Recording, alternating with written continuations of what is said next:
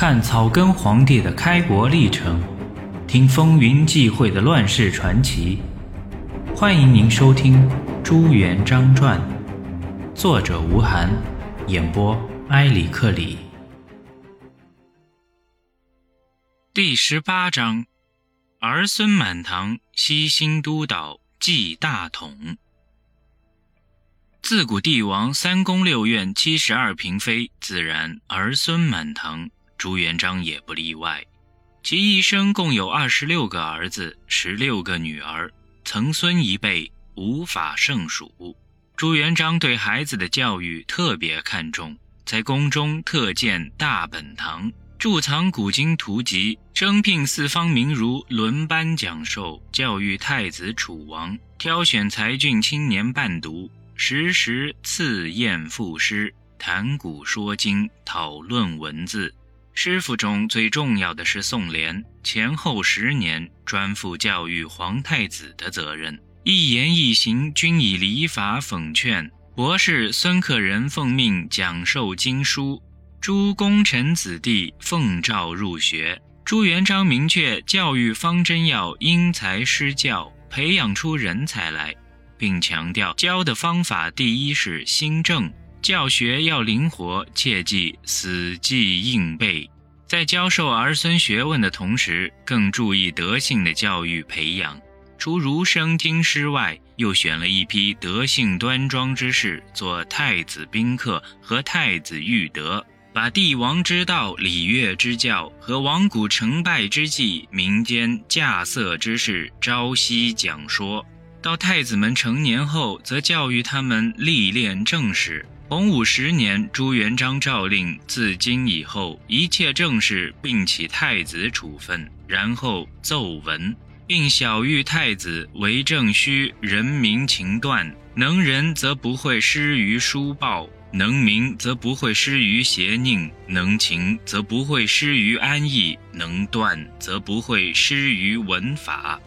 有鉴于历代太子之争，早在吴元年即立长子彪为世子，建国后又立为太子。洪武二十五年四月，太子死后，改立太子第二子允文为太孙。诸子中第九子和第二十六子早死，第四子燕王朱棣后起兵靖难，篡了皇位，做了明代第三任皇帝。是为明成祖，其他二十三子都封王建国。由于朱元璋的严厉督导，诸王成年后大都能承其父封，果断干练。洪武二十六年以后。元功宿将杀完了，北边对付蒙古的军事任务就交由第二子秦王、第三子晋王、第四子燕王指挥。其封在边境的几个小王也领兵跟随，巡逻斥候，教猎沙漠。诸子在文学上都很有功底，有的文武兼备，勇力过人。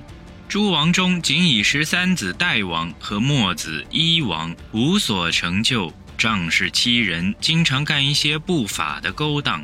朱元璋对诸子期望大，管教严，不姑息。二子秦王多有过失，屡次受到父王训斥，幸得皇太子多方求解，才免于废黜。死后，朱元璋亲自定谥为敏，谥册文说。哀痛者父子之情，追谥者天下之功。夫何不良于德，竟允绝身？其事曰敏。十子鲁王服金石药以求长生不老，并发伤目，死后追谥为荒。敏和荒都带有明显的贬义。皇族的禄饷皆由政府提供。洪武九年定诸王公主年俸。亲王米五万担，钞两万五千贯，棉四十书，贮丝三百书，沙罗各一百匹，绢五百匹，棉两千两，盐两百引，茶一千斤，马料草月之五十匹。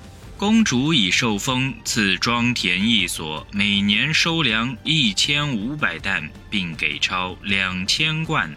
郡王米六千担，郡主米一千担。以下依次递减。亲王嫡子及十岁，立为王世子；长孙立为世孙，世代承袭。诸子封郡王，郡王由嫡长子承袭；郡子封镇国将军，孙封辅国将军，曾孙封奉国将军。以下四五六世孙封为相应中尉。帝王之女封为公主，亲王之女封为郡主，郡王之女封为县主。